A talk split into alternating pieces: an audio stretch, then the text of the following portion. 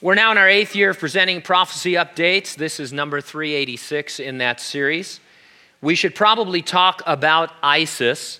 Nearly two years ago, a relatively obscure Islamic militant group with loose ties to Al Qaeda announced a reorganization and a name change to reflect its goal of creating a caliphate in Iraq and Syria.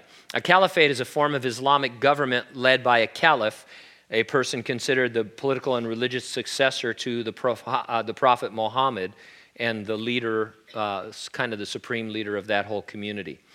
From that point in April 2013, it was known as ISIS. It stands for the Islamic State in Iraq and Al Sham. Initially, ISIS seemed to pursue a two pronged offensive fight the Syrian government for control of key territory, including along the Turkish border, and seize strategic areas of Iraq. That approach bore fruit in the summer of 2014 with the fall of several Iraqi cities and the capture of the country's largest dam and attacks on a large oil refinery and an Air Force base. In Syria, ISIS captured another oil field. They engaged government forces in a two week battle in an Air Force base, and the group also expanded on into Lebanon. In August, the United States announced airstrikes against ISIS in Iraq, primarily to stop an expected slaughter of religious minorities trapped on a mountain. Later that month, ISIS beheaded an American for the first time, James Foley, a photojournalist. Another American, Steven Sotloff, was killed shortly after that, part of a series of beheadings of Westerners. U.S. and allied airstrikes expanded to Syria in September, including against ISIS targets in Kobani on the border with Turkey. ISIS was driven from that city, but made other gains, including the capture of a gas field in Homs, Syria, and its first victory in Libya. In February, ISIS beheaded two Japanese hostages and released a videotape of a captured Jordanian pilot being burned alive.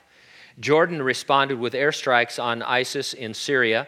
The day after, February 6, ISIS claimed a strike had killed its last American hostage, aid worker Kayla Mueller. The following week, ISIS released a videotape showing the execution of 21 Coptic Christians from Egypt in Libya. Egypt launched retaliatory airstrikes against ISIS in Libya. The conflict has continued to escalate, with reports of ISIS militants kidnapping Christians from villages in northeastern Syria, and Pentagon officials describing plans by the Iraqi military to try to retake the city of Mosul in April. ISIS numbers continue to grow. The CIA estimated that ISIS had 4,000 fighters in Iraq in June. By September, that estimate was increased to 20,000 to 30,000. Today, other countries estimate ISIS has 200,000 fighters in that region. On February 17, Breitbart posted a story titled ISIS threat puts Rome on high alert. Here's excerpts from that article. Rome has dramatically stepped up its security in the wake of last weekend's slaughter of Christians in Libya and the Islamic State's overt threat to the city. Outside of Rome's U.S. Embassy on Via Veneto, increased security has been stationed and machine guns have appeared in the hands of guards.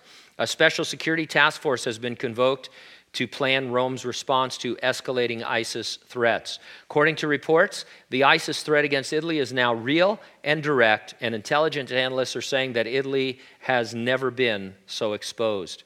Italy closed its embassy in Tripoli on February 15, and Italy's defense minister Roberta Pinotti said that the possibility of jihadists reaching Italy from Libya cannot be ruled out.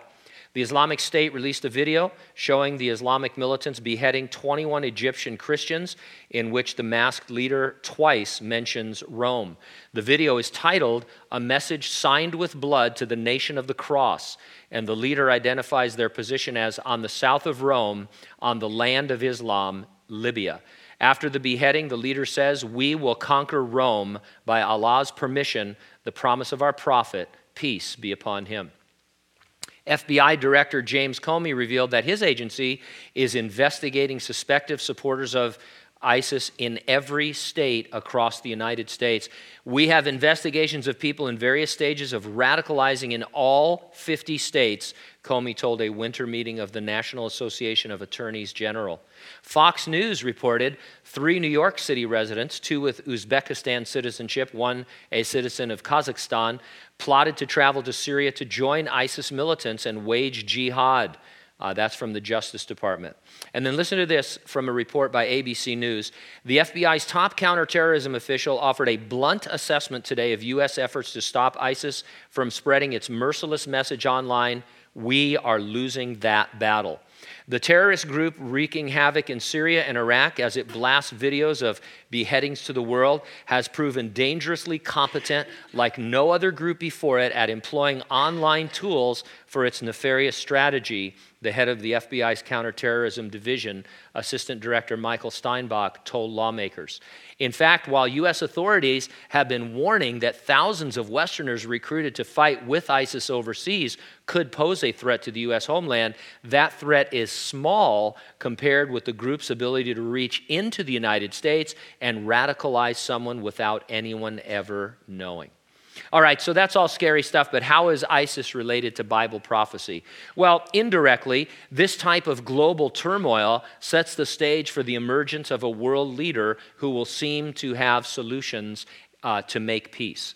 Uh, we know this guy as the Antichrist, but the Bible says he will emerge in the last days and he will have peace uh, full solutions, and he will make peace for a time, and the world will flock after him. Of course, we know he's going to be eventually revealed uh, as the Antichrist three and a half years into the Great Tribulation, and he'll be literally possessed by the devil. He'll be the worst dictator the world has ever known.